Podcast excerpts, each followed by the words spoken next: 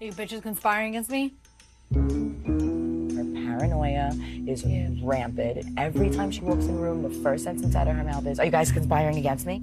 And that bitch is conspiring against me. Are you conspiring against me? Bitches are conspiring against me again. Are you bitches conspiring against me? Are you bitches conspiring against me? You bitches are conspiring against me, aren't you? Everyone is. What do you mean? Welcome back to the show. I have another special guest here to kick off Cute Anon's newest series, newest segment, uh, Coastal Elites. Uh, welcome to the show, Jeremy. Hi. Jeremy, how did we meet?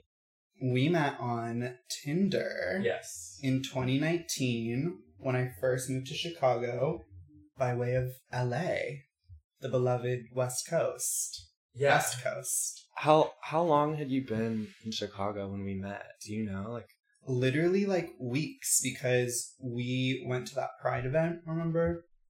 It was like in some like back alley in Andersonville. oh, was it like the Chicago was a drag fest? Mm-hmm, mm-hmm. Okay. Yeah, it was that one. A few weeks. Okay. I remember it distinctly because we were at a bar in Andersonville watching Pose. At the time, I was hosting a Pose viewing party. There was a an anachronism. The House of Wintour had premiered, and Mm. Dominique is the actress's name. The character is Elektra. Elektra. Right. So she made like a joke that was like, Winter is coming. Right, right, right. and uh it made me really mad because Yeah. that pun works in the 21st century but does not work in 1980 Yeah, I remember that was a really big deal for you. You were real attached, really latched onto that little Yeah, detail.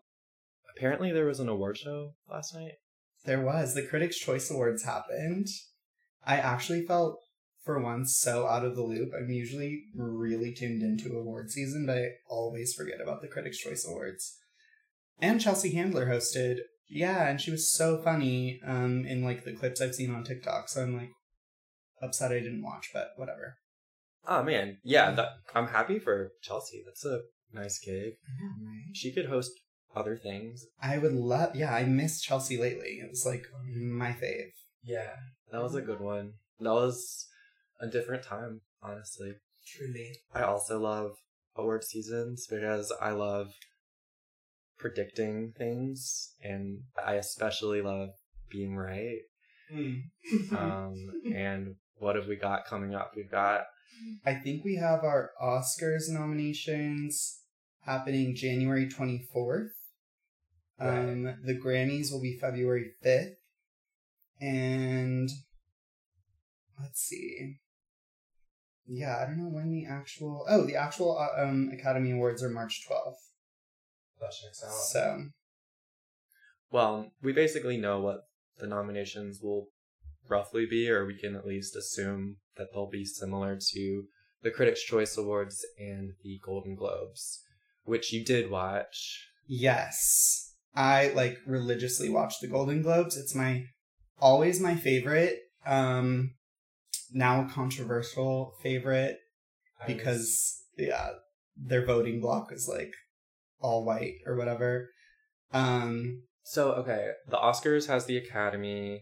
and There's a, Mhm. also a voting block for the Golden Globes. Is the Critics' Choice Awards similarly a, a voting group, like an elite circle that votes? I'm kind of uneducated on like what the voting block is for the Critics' Choice Awards, Okay. other than you know critics. Yeah. but I think I think it does encompass like critics from like across the country. The Illuminati. The Illuminati, exactly. Yeah. the kingmakers of Hollywood. And the Golden Globes is the Hollywood Foreign Press Association. Oh, the HFPA. Oh yeah, it's uh critics from around the world, which is why it's the Golden Globes. Oh, but it's mostly American films. Yeah, yeah, yeah. Which fair enough. it's our number one export. I feel like entertainment. Totally. Wait, how did I end up with two wine glasses? I must have stolen yours at some point. I always accidentally drink my friends' drinks. It's not on purpose, I swear. Okay, so who were the hmm. winners from last night? Okay. Let's see. So for the Critics' Choice Awards, um, so people were stoked. A lot of people were stoked because Everything Everywhere took home the prize. We saw that movie together. We did. Oh my god. We did. Yeah. Yeah, and we were early to the hype. And it was really good. Yeah, I loved it. Anything about parallel universes, I'm there for. Oh, I know it. It really um oh nice siren background noise. Hell yeah. Slay. Okay. Anyway, maybe that's a maybe that's like a, a sign, you know, because I believe we're a bunch of weird shit related to multiple dimensions that other people might, you know, attribute to a parallel universe and I think everything everywhere all at once Really builds on that. builds on that. Yeah. And yeah, I'm having a memory now actually of us like leaving the theater and we were like walking and we I was telling a story about being paranoid that I was going to be hit by a car. Oh my god, that's right. I remember. And while I was telling the story, I almost like walked into uh, it's it's a sort of ineffable weird. It's, it's like it's like deja vu where it's like when you have weird little things happen that like when you know like when Lisa Rinna sees a bird and she knows that it's Lois. Jesus.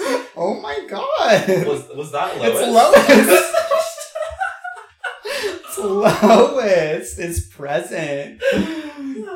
Oh my god, we need Allison DuBois in here to talk to the spirits.